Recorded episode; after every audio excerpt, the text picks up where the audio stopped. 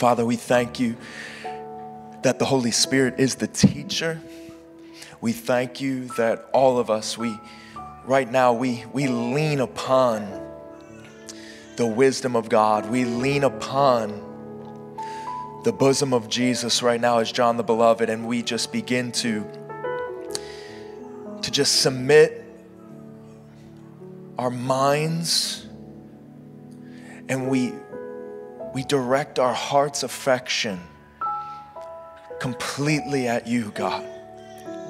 Father, right now we, we just we ask you that if there is any corruption, if there's any thought patterns that don't bless you, that don't, that don't help us in this journey, that Lord, we thank you that you would pinpoint them tonight, that you would, you would help us see the hindrance. You would help us see the things that are obstructing our view of Jesus and his beauty. Lord, we come against all the principalities of darkness and we just speak the name of Jesus.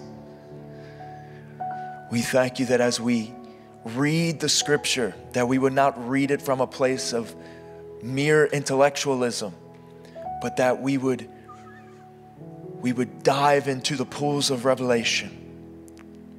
We would allow you to take us deep and immerse us in the revelation of who you are. Jesus is the Word of God. The Word of God is not words on a page, but it is a person. Let us fall more in love with Jesus. In Jesus' name. Everyone said, Amen. Thank you so much, Frank.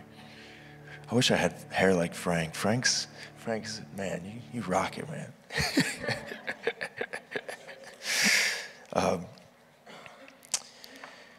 so uh, last week we went through the letter of Philemon, and uh, if you've been with us, uh, it's, it is in my heart to either next week or the following week to take a whole night to talk about sexual immorality according to Scripture. Does everybody believe that we're in a day and age where that is so important that we really know what God's heart is on that? I want you all to know, like, even to give a, a pre a preface to us talking about that, that it's very easy sometimes for us to kind of take this harsh approach towards sexual immorality. And I want you to know we, sh- we should have draw a line in the sand, but I want you to know that it's so important that we have compassion for those that are really struggling with that and that, that we want to get God's heart for it to warn people and for there to be a sobriety to that. But we also want to, to allow the convictions and the compassion of God to rule in our hearts so we're able to truly minister and so we're truly able to call people into his marvelous light. So the reason we're not going there fully tonight is because we are we will be touching on it, but I, I really sensed a pivot and it was interesting because we did Philemon last week, which is just one chapter. And it's, isn't it awesome that there are some letters in the Bible that are just one chapter? It's just like you can get you could you can knock it out and like really learn a whole bunch if you do line upon line. And I really uh, sense in my heart we're going to do the, the the the book of Jude tonight, which is uh, if you have a Bible, you go Revelation, last book of the Bible, just turn left. It's right there. Um, you can go there, and if you as Nick was talking about 10, you have 10 fingers. You're going to need all of those to hold your places tonight. I am a firm believer that when you go through a book of the Bible, it should take you through the entire Bible.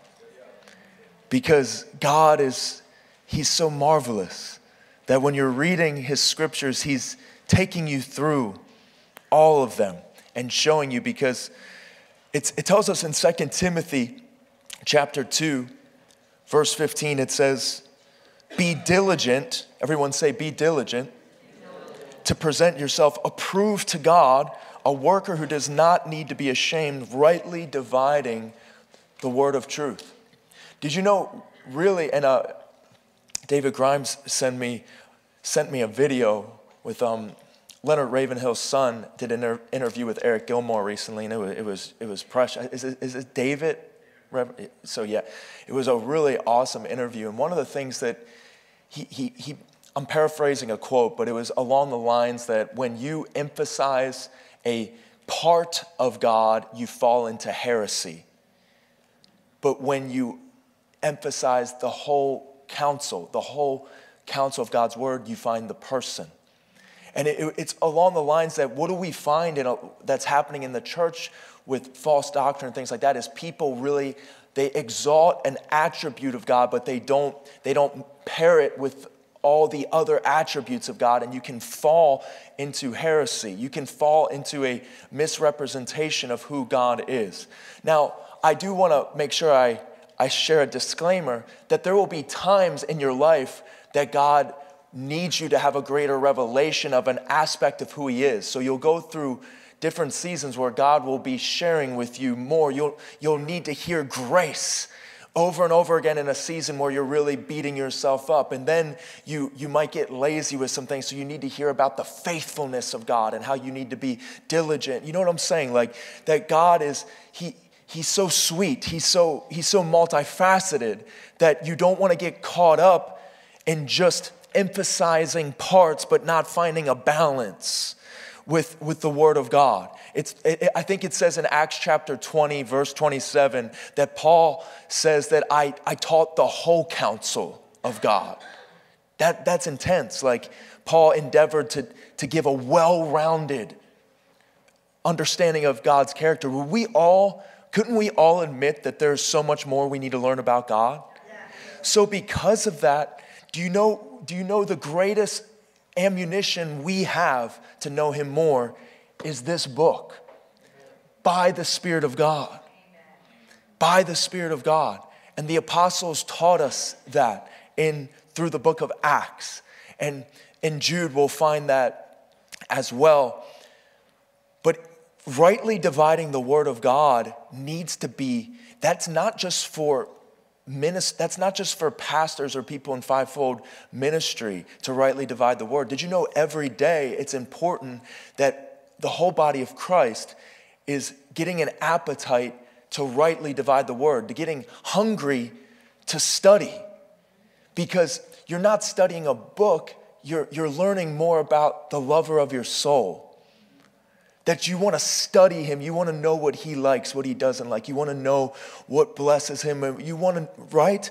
So you would want to know, you would want to study to know who he is. And I, I firmly believe that if you don't rightly divide the word, that the enemy will divide you. He'll, he'll, div- he'll cause division, he'll cause so many things in your thought process. We have to know the word of God. And and, I, and this is where I have to be a little extra for a moment, a little, I have to give warning and correction to the body of Christ. We, we as Americans in Western civilization do not know how blessed we are. To ha- like, do you know how blessed we are to just come into this room, teach the word, in comfortable air conditioning, in, in comfortable chairs. There's no threats to, to, to nobody's coming in to, to, sh- to cut my head off or to, to, there's nothing like that going on. We have this freedom. And not only do we have this freedom, we have Bibles on our phone in multiple translations. Yet, for some reason, there's so many people that say that like they don't have time to study or that they, they just don't like reading. Or, and I, I'm here to tell you that you're going to have to give an account for all that you had in front of you. And that, that's why I want to warn you. This is me, this is me saying this from a place of love that if you're not in the word, and I was just like, it's okay, you can just come to church once in a while and, you know, get, you know, I'm, I'm glad that we come together and that we can grow in that, but you need to get alone with him, read the word, ask the Holy Spirit questions Make it something that's so personable between you. But could, could we all just could we all just endeavor to step it up if you're not? Like, ask the Holy Spirit for wisdom on how I can be a better steward of what I've been given in a very privileged society. Amen. So, Psalm 119, 11, another verse, I'm just trying to set the precedent with the, how precious the word of God is. The psalmist said, Your word I have hidden in my heart that I might not sin against you. This is one of those verses you want to memorize. And what I love about this is you only, we've talked about this, but I just want to, you only hide things you value. That's why you, you make passwords and things like that. You, you hide things that you value. And what we find is that the psalmist is telling us, I value the word of God so much that it's, it's in a place in my heart that nobody else has access to remove it. Nobody has access to corrupt it or manipulate it because I have it. Because what happens if somebody has, I'm sure there's people in the room that people have tried to hack your bank account or have tried to, has people in the room dealt with that before? I know I have. What's the first thing you do? As soon as you find out, do you just say, oh, it's no big deal? They can take it all. Like, no, as soon as you find out, you're like, that was hidden. And you take immediate action.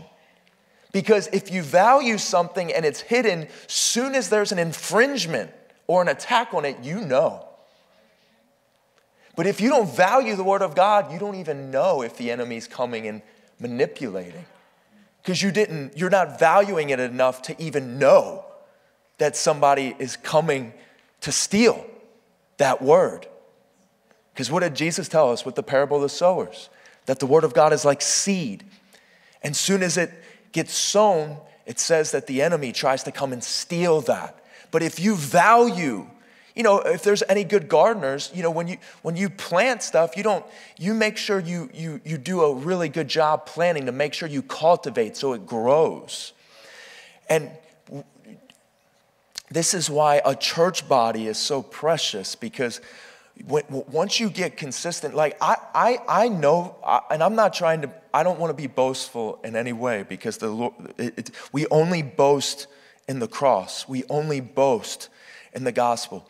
The one thing I want to say is that because we are honoring the word of God to the best of our ability, I, that's why I'm so confident in the home groups and I'm confident in what happens in our midst because we're going to put Him first. We're going to, we're gonna, we're gonna put the word first. I, I, I'm so thankful some of the men in this church that I talk to on a regular basis, when we even have a question about something theological or something, maybe, maybe it's just something that's kind of creeped in unnoticed, and a lot of people have just accepted it but haven't challenged it in scripture.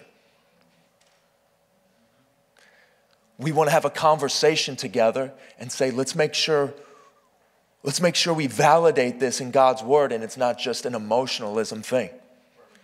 That's, that's important because if you, this is the thing about rightly dividing the word, the more truth you have in your heart, you will not fall for the flirtations of a lie. If you're married to, since I'm married to my wife, I don't fall for flirtations from other women. If you're married to truth, you won't you won't allow a lie to flirt with you. You'll shut it down because your, your heart is so full of truth. And this is why I want, I want to share, I, I want to bring encouragement to people tonight, but I also have to bring warning because if you know anything about the book of Jude, if you've read it before, there, it's, it, it starts out encouraging, packs a punch, and then it ends extremely encouraging. It's awesome. I love it. But I, I want you to know that he, he, he is so faithful and that if you would if we as a body would so learn to lean on him um, to like paul says i know in whom i have believed and i am i am convinced that he is faithful to keep what he has promised me like he he since Paul knows God so well, he knows what's, what, what's his life is headed towards. Did you know that we, we have to walk this narrow path? But the more you know him, the less you have to be at this place of like, oh, I don't know what's gonna happen. I don't know. Like, you don't have to be fearful. It says that he, that the fear of death is, has been defeated. That we don't have to fear death, that we can walk confidently following him. Did you know what does the Bible say in John chapter 10? It says, He is the good shepherd. Did you know how dumb sheep are? Like, if you've ever studied sheep, like if a sheep falls over, it, it can't get back up on its own. It'll actually, it'll actually just get on its back and keep its feet up. And, and the, if nobody turns it over, it'll, all the blood circulation will cut off and it'll, it'll stop breathing and die. Like sheep are so dependent. So here's the thing is if you have a bad shepherd, you're going to die. But if you have a good shepherd, that when you fall over, that he picks you up. He leads you. And if you read John chapter 10, it even says, he says, My sheep hear my voice. So, just having truth in our heart, knowing, hiding it, in Colossians 1, you're like, why haven't you started Jude yet? Because it's the, it's, the, it's the Bible. It's the Bible. Um, Colossians 1, verse 24, Paul says, I now rejoice in my sufferings for you and fill up in my flesh what is lacking in the afflictions of Christ for the sake of his body, which is the church of which I became a minister according to the stewardship from God, which was given to me for you to fulfill the word of God. Did you realize when God calls us, He calls us for one another? That so many people don't realize that they get obsessed with how gifted they you, there's a difference between being gifted and being a gift there's a lot of people that are gifted but they're not a gift because they're all about their gifting. They're all about come come hear the man of god. Come come here and I, I i think it's so important that we do show honor where honors due but it's so important that we realize jesus came to serve not to be served. He came to lay his life down. And that when he was lifted up from the earth it was because we were crucifying him when we exalted him, we exalted him on a cross. But he willfully laid his life down so that when we would look at the cross, we would be healed. If we would have faith, just like that thief on that, that criminal on the cross that looked up and said, Will you remember me when you enter your kingdom? And Jesus says, Yes, today you will be with me in paradise. That man didn't do anything but put faith in a man on a cross believing he was the Lord. And we beat ourselves up so much realizing that it's this de- dependency that he's the shepherd, he's lead, he's guiding and if I would just be led by by this God man, this the Holy Spirit on the inside of us now leading. It says, verse 26, the mystery which has been hidden from ages and from generations, but now has been revealed to his saints. This is the Gentiles being engrafted in. It says, To them God willed to make known what are the riches of the glory of this mystery among the Gentiles, which is Christ in you, the hope of glory. Do you know this is why the body needs to come together? Because I see Christ in you. Isn't that awesome? I don't know if you guys get that sometimes. Christ in you, the hope of glory. What is the hope of glory? The glory is the manifested presence of God. That the more we get together and see Christ in one another, we're being reminded that one day we're going to put off this natural body and we're going to have glorified bodies. And we're going to praise Him forever in the presence of God together. We are the family of God. This is things we need to rejoice over. To them, will to make known the riches of glory. And then in verse 28, it says, Everybody say, Him we preach. Did you see? It's a person that we preach. It's a person. It's not just it's not just doctrine and theology. Yes, it is. That is, but it's a person. That if the doctrine and theology doesn't take you deeper in relationship, then uh, what is, what is the point of sound theology if you don't know the sound of his voice? What's the point of sound doctrine if you don't know the sound of his voice? And this is why we got to be so watchful because there are some people that read the Bible and they like reading the Bible, but they only read it through intellect and analytically go through the Bible and they're so, it's like they, they treat it so dogmatic in a sense of like there, there's no there's no room for the spirit to move. There's no room for us to be led by the spirit. But here's the thing is that some people get so i want to be led by the spirit that they have no bearing in the word of god and then they're just they're just weird and crazy. Does anybody know what i'm talking about? But this is why a, a, local body is so important because we can help keep each other accountable. If somebody's being a little bit too much in an area, we could be like, hey, you know, let's look at the scripture. Let's look at this again and make sure. Let's pray about this together. Let's make sure. And sometimes, if something is, is immoral or something, then somebody actually has to get called out, but they know it's in love because it's a family. They know that somebody's not just saying, oh, get out of here, we don't like you. It's like, no, we love you too much to let you go on living that way or keep making that mistake. That's sin. Let's call it like it is.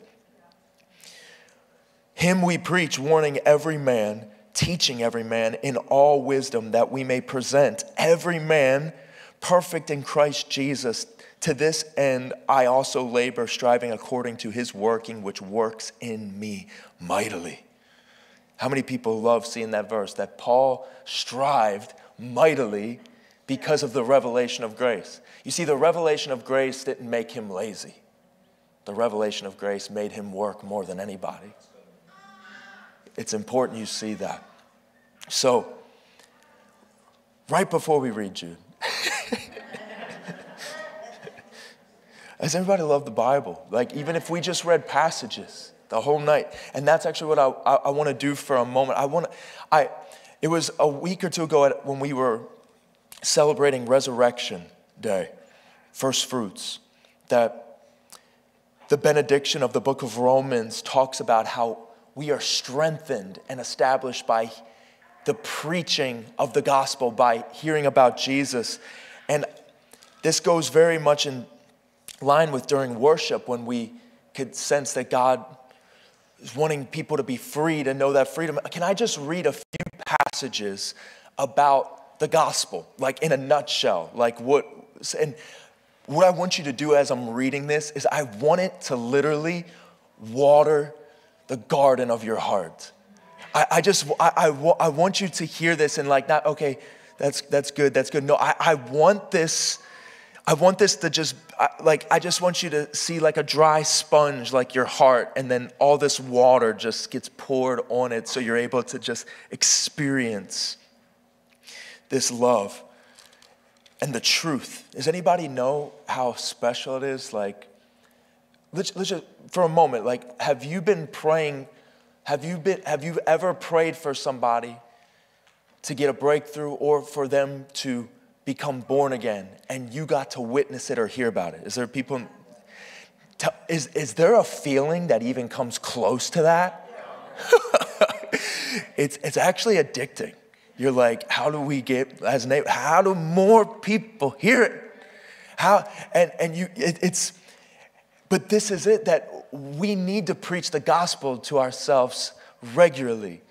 So that way we're ready to preach it to the lost. Because if we're if we're ritualistic about preaching it and it just comes out like Jesus died for your sins. Like and it's just very it's just very it's there has to be a there, there's a joy, there, there's, a, there's, a, there's a compassion that it says that it says that sinners and people were actually drawn to Jesus. They could see that there was There was a joy. There was something about him that was not like this. It was definitely something different about him than the Pharisees. Because he was getting the whole town coming to his meetings. But the Pharisees were really upset and they would just come and set spies. But let me just read these. Romans 5, if you're taking notes, write these down so you can uh, read them over yourself and just look in the mirror at home when you're not feeling where you need to and just Preach the gospel to yourself. Preach it, look at yourself in the eye and say, in Romans 5, verse 6, for when we were still without strength, in due time Christ died for the ungodly.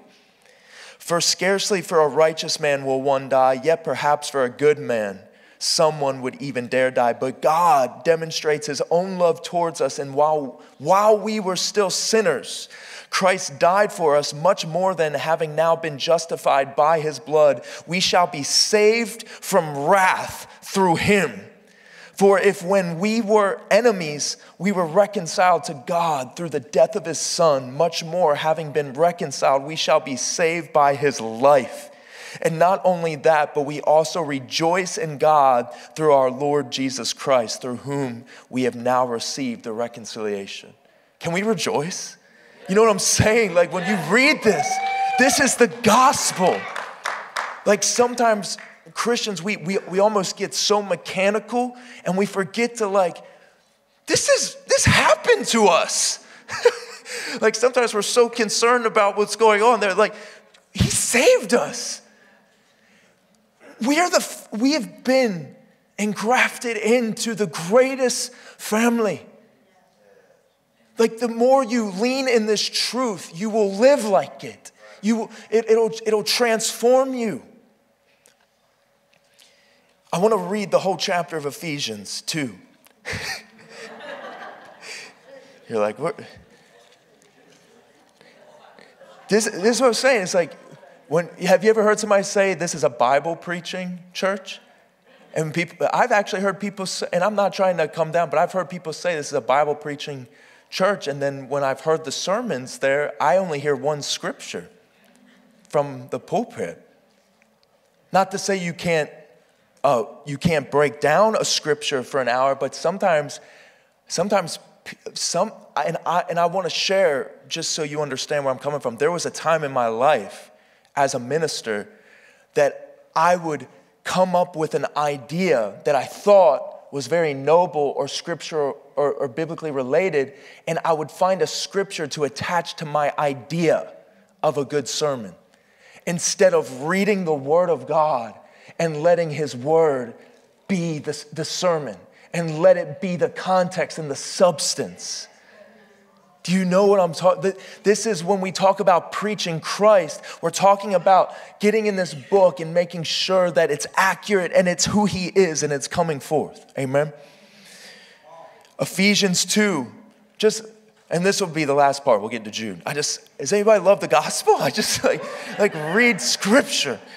Ephesians 2, and respond when you hear this. And you, he made alive who were dead in trespasses and sins in which you once walked according to the course of this world, according to the prince of the power of the air, the spirit who now works in the sons of disobedience, among whom also we once conducted ourselves in the lust of our flesh, fulfilling the desires of our flesh and of our mind. We were by nature children of wrath, just as the others. But God, who is rich in mercy, because of his great love with which he loved us, even when we were dead in trespasses, he made us alive together with Christ.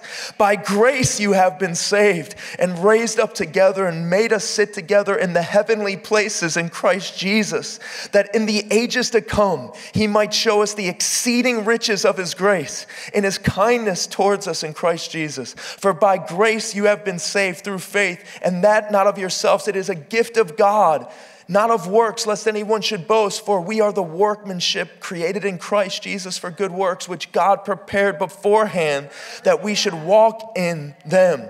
Therefore, remember that you, once Gentiles in the flesh, who are called uncircumcision by what is called the circumcision made in the flesh by hands, that at the time you were without Christ, being aliens from the commonwealth of Israel and strangers from the covenants of promises, having no hope without God in the world, but now in Christ Jesus, you who were once far off have been brought near by the blood of Christ.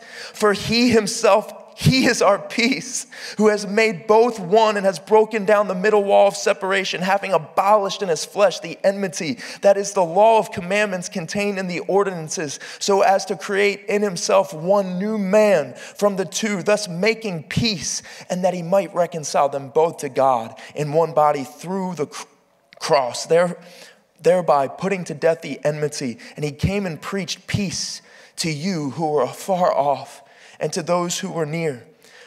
For through him we both have access by one Spirit to the Father. Now, therefore, you are no longer strangers and foreigners, but fellow citizens with the saints and members of the household of God, having been built on the foundation of the apostles and prophets, Jesus Christ Himself being the chief cornerstone, in whom the whole building, being fitted together, grows into a holy temple in the Lord, in whom you also are being built together for a dwelling place of God in the Spirit.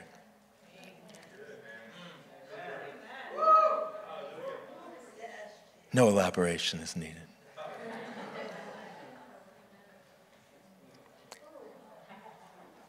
What we're doing right now is, I, I, I believe the Holy Spirit is showing people this is how you overcome. This is how you overcome you have to remind yourself. You have to remember.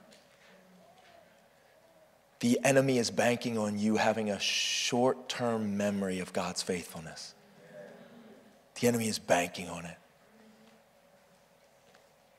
The enemy thinks that if you go through a tough situation that you'll forget about how good he is.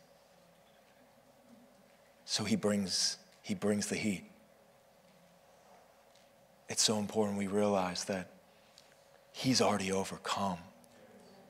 And He's inviting us into this with Him in fellowship. So if you turn to Jude, you're already there, I know.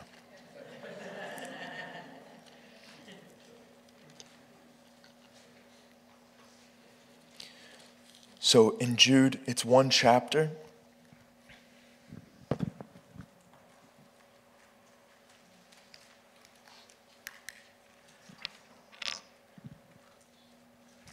One of my favorite sounds in church is hearing the pages flip. I believe it's worship. It's the sound of worship, those pages flipping. It's beautiful. Jude is the half brother of, of Jesus. So it's very interesting that you have two half brothers of Jesus write very significant letters. If we, I do I do lean towards the, the majority of theologians truly believe that the book of James was written by Jesus' half brother as well. So you have Jude writing this letter, and we have to think about this. The Bible tells us in John chapter 7, it says that Jesus' family did not believe he was the Lord. So Jude grew up with Jesus. And his name's actually Judas, but the, uh, when the canonization of the Bible, they, they knew naming a book Judas wouldn't go over well. So they, I'm serious. They called him, they, they, nick, they called him Jude because, I mean, you have to realize, I mean, I don't think anybody wants to name their kids Judas. Like, I'm just, it's just because of how, but Judah is where that, Judah is what we find in the Old Testament, but, but, what, but they actually called him Jude because they didn't want, they didn't want to defame it, so they called him the nickname for this book. But he's the half brother of Jesus. And this letter, I just want this letter to share. Like, I, don't want to give a lot of context tonight for this letter, I just want to read it. So I could give you some history on it and things, but I, I just really feel led to give you the, the substance. So when it says, when you start in verse 1, it says, Jude, a bondservant of Jesus Christ and brother of James. So James is the other half brother that we see. To those who are called, sanctified by God the Father, and preserved in Jesus Christ, mercy, peace, and love be multiplied to you. So this is just the intro, real quick. I want you to, that the term bondservant you'll find uh, in the Old Testament is the context was, we brought this up recently, that this kind of servant was one that they, ha- they were at one time a slave, so they, would, they were paying a debt to their master because of something that a, a financial hardship or they just were poor, so they would, they would have to make up by working for a master. So it was, but once they paid their debt or got things, if they really thought their master took really good care of them, they could become a bondservant and they would, they would pledge their, their allegiance and they would give their life to serve that master, knowing he would take care of them. So a, when he says I'm a bond servant of Jesus, what he's saying is that I, he has paid my debt and I, I align my life to him and he's a good master and takes care of me. Like that's what he's saying right there. But you know what's even, what's kind of really significant is he doesn't say I'm the half brother of Jesus. You know how easy it would be to pull weight with that? Like he could just say, I'm the half brother of Jesus. But you see, he didn't identify that. He identified that I'm a bondservant of him. I, I give my, he's not, he, he's making very clear, he's my Lord. He's not just my half brother in the natural, how that goes. He's like, no, he's my Lord. And it says, to those who are called, sanctified by God the Father, and preserved in Jesus Christ. How many people are thankful that we're preserved in Jesus Christ. Now, it's very interesting because the very end of this letter talks about being preserved in Christ again. He starts with it and he ends with it. But it says, Mercy, peace, and love be multiplied to you.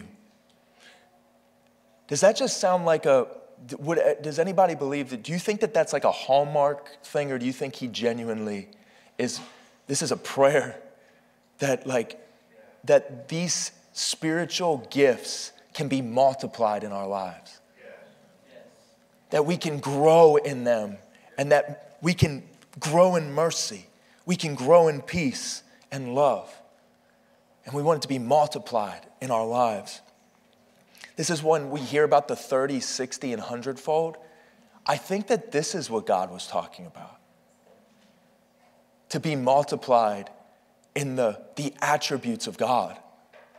That the mercy would be 30 fold in your life, it would be 60 fold. That the peace would be 30 fold, 60 fold, 100 fold. That the love of God would be 100 fold in your life. How many people would like to see the love of God 100 fold in their life? You know what I'm talking? You see, that gets me excited. That I can grow in this love. This is why you don't want to ever get religious, because religious says that I know it, I got it. But you know, when you're when when you're just a humble lover, you just say, I, I'm barely scratching the surface. And you throw yourself at the feet of Jesus again, and you just you say, Teach me, Holy Spirit. Teach me. I once heard a, a, a, man of God, I heard a man say one time, it really spoke to me. He said, the, the hardest thing about renewing your mind isn't learning God's will, it's unlearning your own will. And that's the thing is there's so much mixture when we read scripture sometimes, is that we're reading it through our, our own cultural lenses, our own experiences when God is trying to elevate us into His experience. So that's why you have to come with a humble heart when you read Scripture to allow Him to lift you up into His experience. Because if you pridefully read the Word of God, you hinder where He can take you, you cap it. Because I, I, mean, parents know, like if you're trying to hold your child and they're just fighting it, you can you can manage but it's, it's a wrestle where how many parents love when their child just wants to be in their arms? A young, it's like the best feeling. Like when they want to be there. Like Brave today, I was, I was, I was working on tonight and I always tuck away. Sometimes I even have to apologize to my family because I'm like, on Tuesdays, I'm like, I'm so in the zone. Like, I'm just like, and I'm there, but sometimes I'm just like, I'm really, I'm focused on just preparing. And like, and Brave just, I left my office door open and Brave just came in and just said, Daddy, and looked at me. And then he just, uh, he put his arms up and just wanted to sit in my lap. And I was just like, oh, like, how, why would I ever want to be busy for this? Like, why would I ever, like, it was God just pretty much saying, like, you're, you're too into it, bro. like, he's like, I'm the teacher. I speak through you. Love your child, you know? Like, because I, you know, I do want you to know, like, I want to be vulnerable with everyone. Like, I, I, I put such a weight on speaking for, speaking from the Word of God, and we all should that sometimes it's very easy to kind of be like, you can put so much pressure on yourself. Like, God, am I, am I doing this right? Is this, is this right? And we have to remember, we have to lean on Him. In evangelism, we have to lean on Him when we're discipling people. We have to lean on Him when we're, when we're just doing our, our daily responsibilities. Amen. So, mercy, peace, and love be multiplied to you. Verse 3 it says, Beloved, while I was very diligent to write to you concerning our common salvation, I found it necessary to write to you, exhorting you to contend earnestly for the faith which was once for all delivered to the saints. Isn't that a very striking scripture? That Jude was saying, I wanted to write to you about our common salvation. Like, I wanted to write to exhort you about what we believe, but I found it necessary that there was a change. Is a baby being born? Yes. is, that, it? is it midwives? That's why I was like. So, well, we, we talked about breaking chains. So, I mean, it's like umbilical cords are breaking. So, uh, so, uh, so I want to read that again, though. It says, Beloved, while I was very diligent to write to you concerning our common salvation, I found it necessary to write to you, exhorting you to contend earnestly for the faith which was once for all delivered to the saints. I want you to know that I, this verse is so real to me right now. Like, I want you, like, do you know how many times I really just want to talk. I just want to encourage people. I just want to comfort people. I just, and that is a part of it. But this letter is showing us something here that Jude wanted to do. He wanted to just share encouragement and talk, but he said, I found it necessary that I had to remind, I had to exhort you to contend earnestly for the faith. And in the Greek, the word contend and earnestly are actually like they're, they're cohesive and it actually means a superimposition. It means it means that you have to prioritize what i'm telling you above everything else in your life. That, that this is the priority that you contend earnestly. Now it, it, you got to make sure when you read scripture you read you got to read every word. It says i found it necessary to write to you exhorting you to contend earnestly for the faith. Now watch which was once for all delivered to the saints. So, what is he saying? He's saying that this message of faith, that this gospel that was delivered to you, we have to contend earnestly that, that there's no addition to this gospel. This isn't about a few years later, some, there's to be a book of Mormonism adding Jehovah Witness, like people just adding things. He, this, he's saying once for all, we got to contend earnestly. We got to contend earnestly for this. This means that if anybody pushes an agenda that is not what we heard, what, what saved us, what set us free, we are getting it out. We have to contend earnestly for the faith that this is not, it's not just, it's okay, this person. No, it's, a, no, narrow, contend, earnestly, together. You see what I'm saying? That he's saying that I wanted to encourage, but I, something is telling me that I have to warn you that you got to contend earnestly. That that even though and, and, you have to realize he's writing to believers. He says at the beginning, to those who are called, to those who are sanctified, like he's writing to believers, telling them, you have to contend for this. Because the enemy is going to do everything in his power to get you off that cornerstone. He wants you to begin to build on sand and just put Jesus stickers on the walls. Use Jesus wallpaper. It doesn't matter if you have Jesus wallpaper. Doesn't matter if you have Jesus shingles on your roof. If the foundation is in Christ, it's falling. And we're seeing it happen all over the world right now. That people that aren't building on the person and they're, they're not letting this book be the authority of their life and the authority of their family and their body. This world, I, my mom today, I'm not to name the church, but my mom today shared at my, and my sister that, that my nephew, Isaac, going to a church art class, a, a church art class. It was a Christian art class. And they walk in, and there are multiple transgenders in the class. And my nephew walks in there and they ask, one of the kids asked, Are you a transgender too? At a church. Church. Christian church.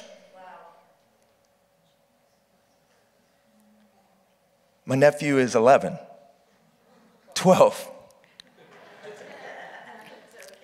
You see, but 12 is that you but do you see that that I understand in public, I understand the world, but the church is not standing on the cornerstone. They're not built. We got to contend earnestly. Earnestly. Amen.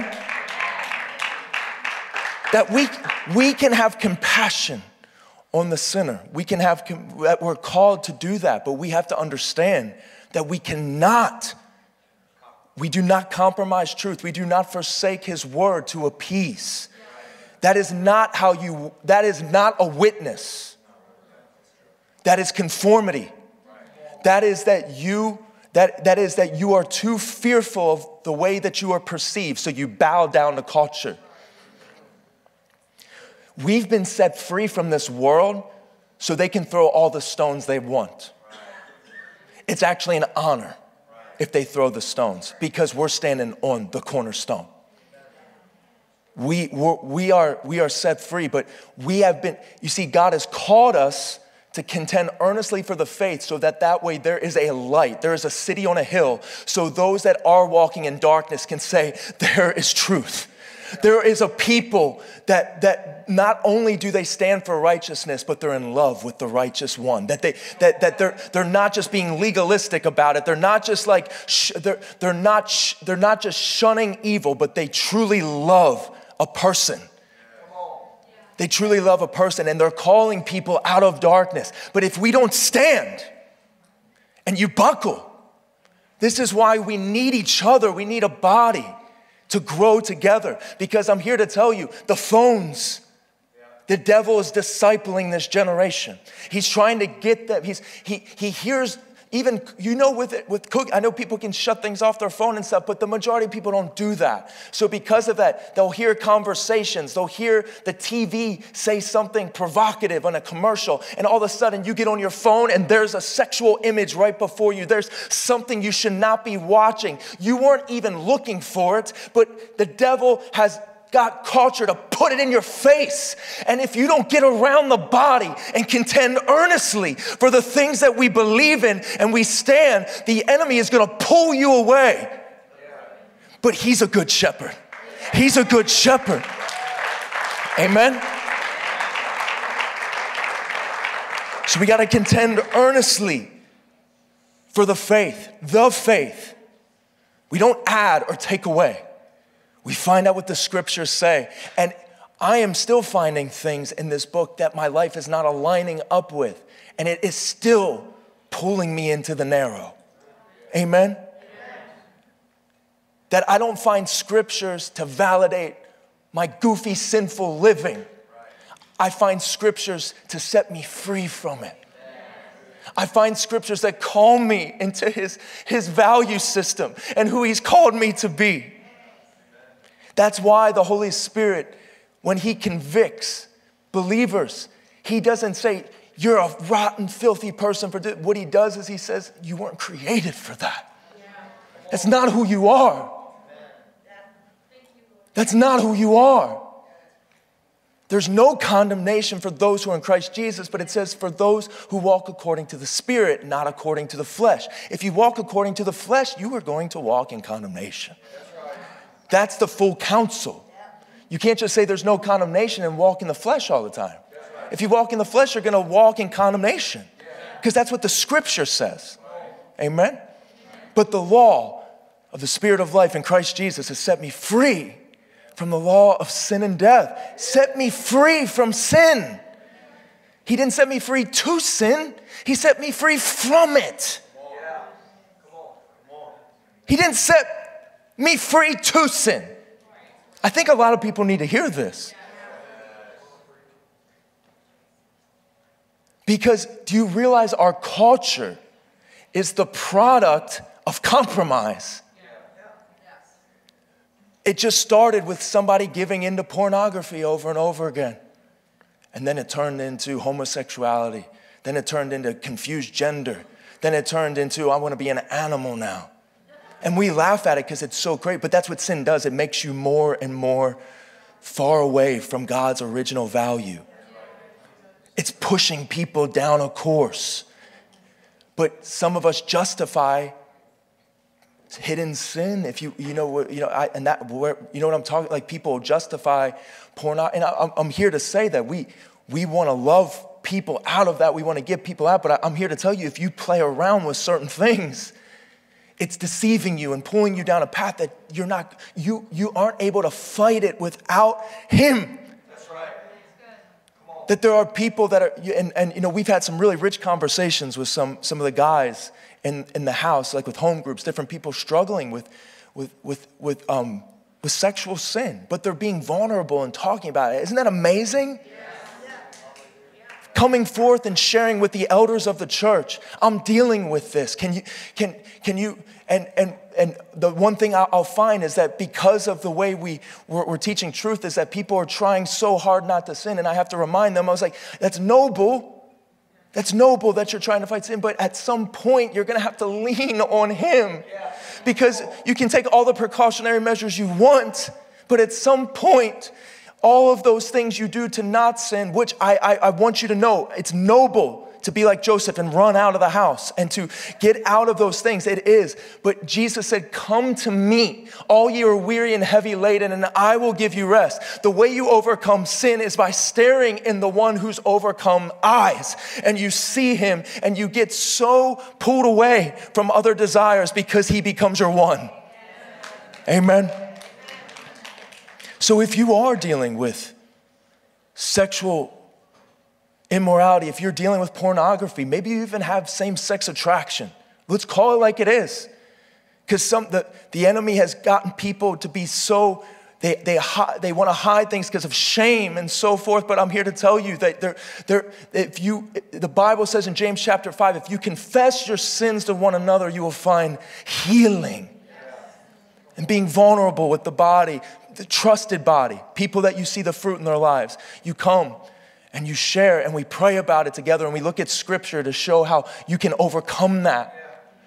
And you get accountable. You get some brothers, you get some sisters in your life that are going to hold you accountable to live for Him. Is good. So, we're not going to get through this book tonight. But are you thankful, though?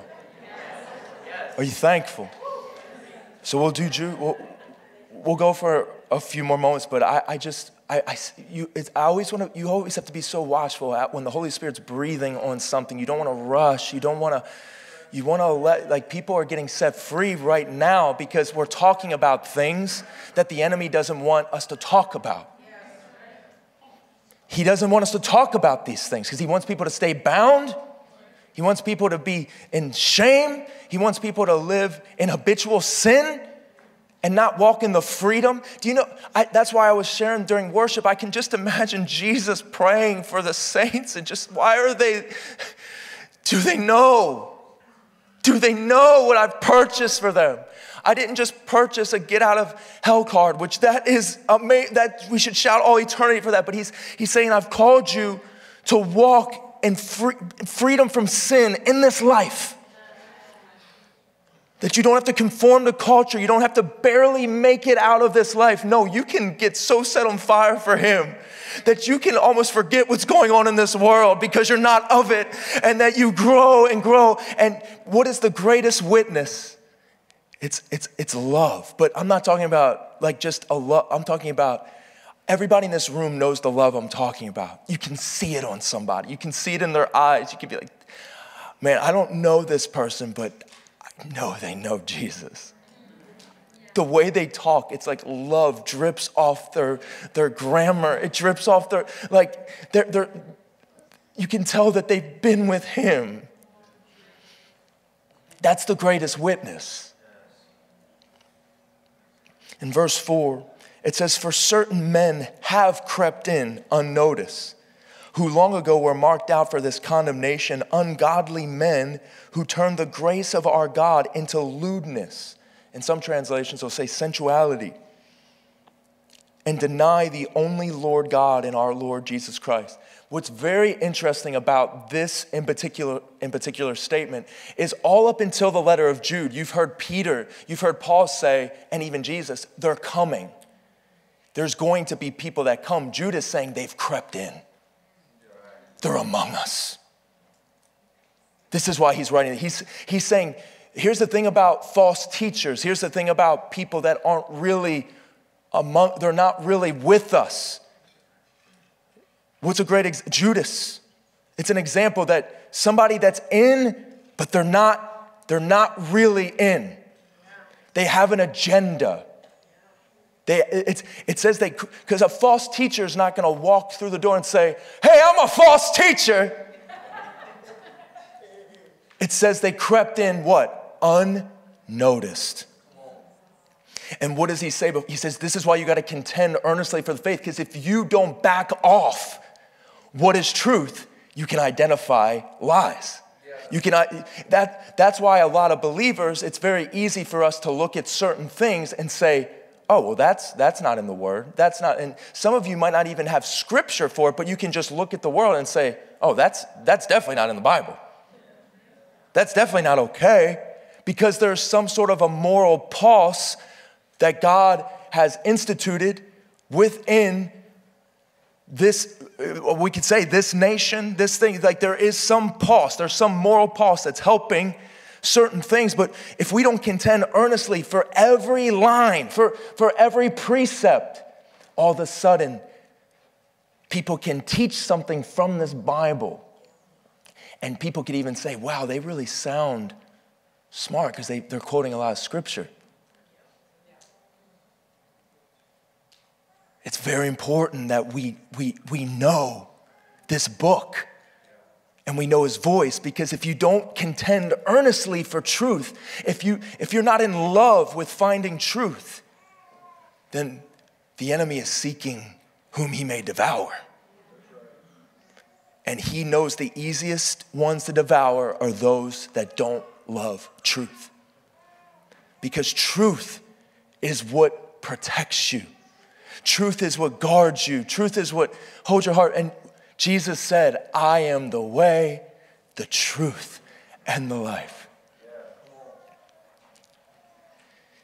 But it's so, it's so important that we see that it says ungodly men who turn the grace of our God into lewdness, sensuality. Do you know right now there are many churches? I, I actually, I, I've been sharing this with a few people. There was a worship event. If I even said who the worship leader was, everybody would know. There was a worship leader recently leading worship in LA and there was a pastor that's getting a church launch there, and it was like the worship leader was doing this guy a favor to help promote his church. This guy gets up on a microphone in front of a crowd because this worship leader influence pulled a whole group of Christians. And we're going to talk about that next week with Jude, and that's, oh man. Because when we next week we're going to sh- go through all the Old Testament examples in the book of he gives seven of them, and he goes through false. The he's he's telling the body what these false teachers are going to do, what, what's going to happen, like they're trying to, it's going to, he, and he goes into all these, these examples, and we'll go through next week. But this worship leader, he steps away, and the pastor gets up, so called, and this is what he says over and you can I, I, mean i just i'm trying to be watchful i mean i could just call it out but i just want you to know that what what happened is this this minister gets up and this is what he says he begins to exhort a little bit, talking about love. Sounds good. And then all of a sudden, he says this He says, Does anybody notice that Jesus Christ was silent on the issue of homosexuality? And then this is the next phrase Shouldn't the church be silent too?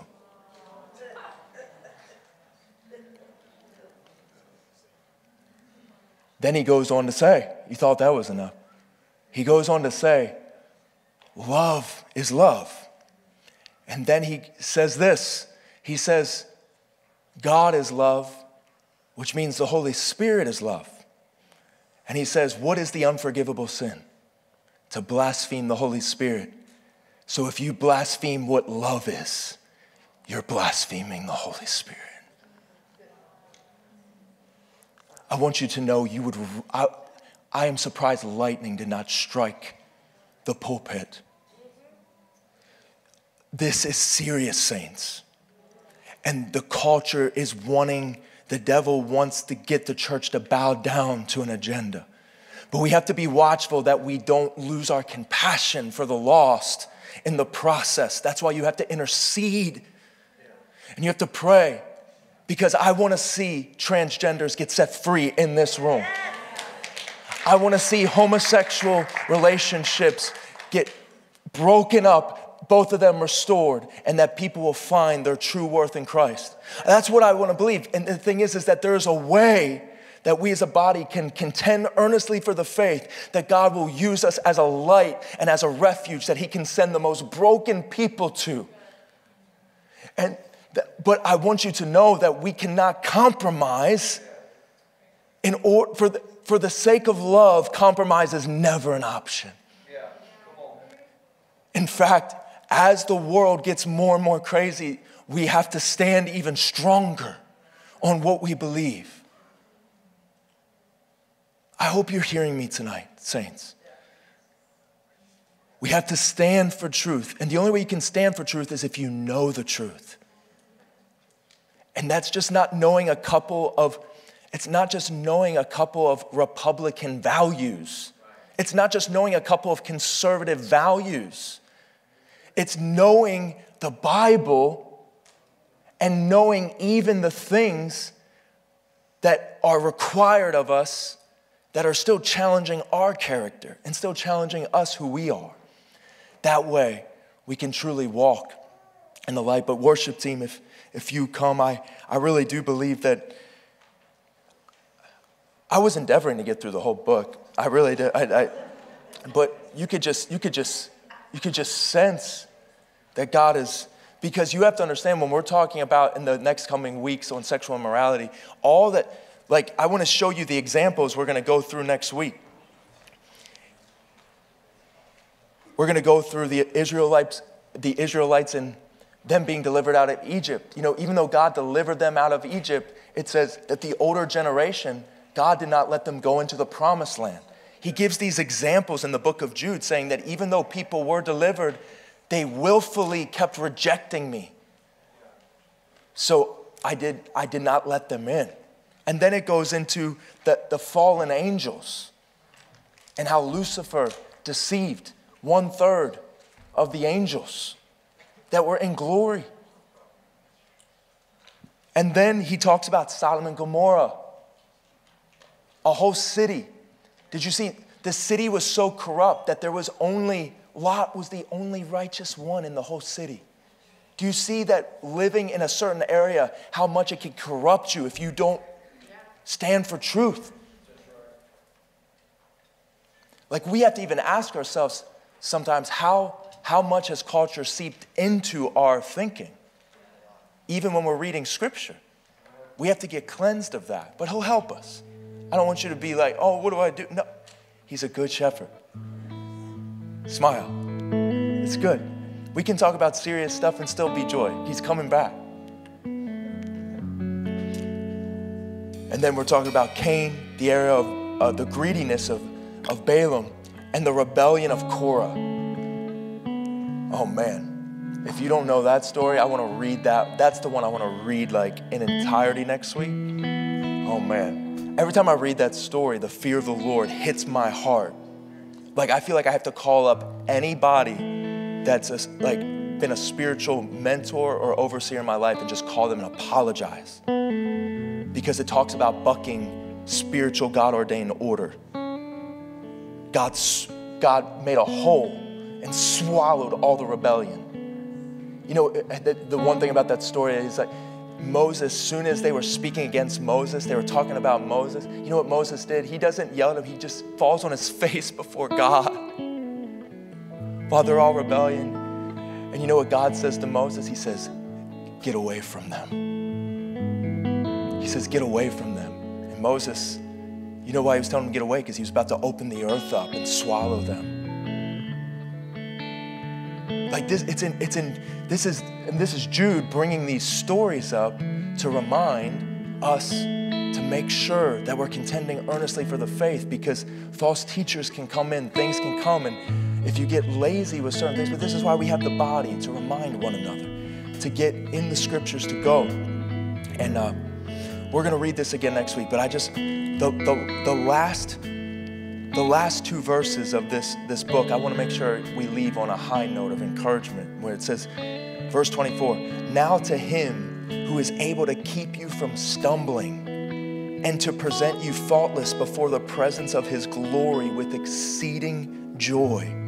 To God our Savior, who alone is wise, be glory and majesty, dominion and power, both now and forever.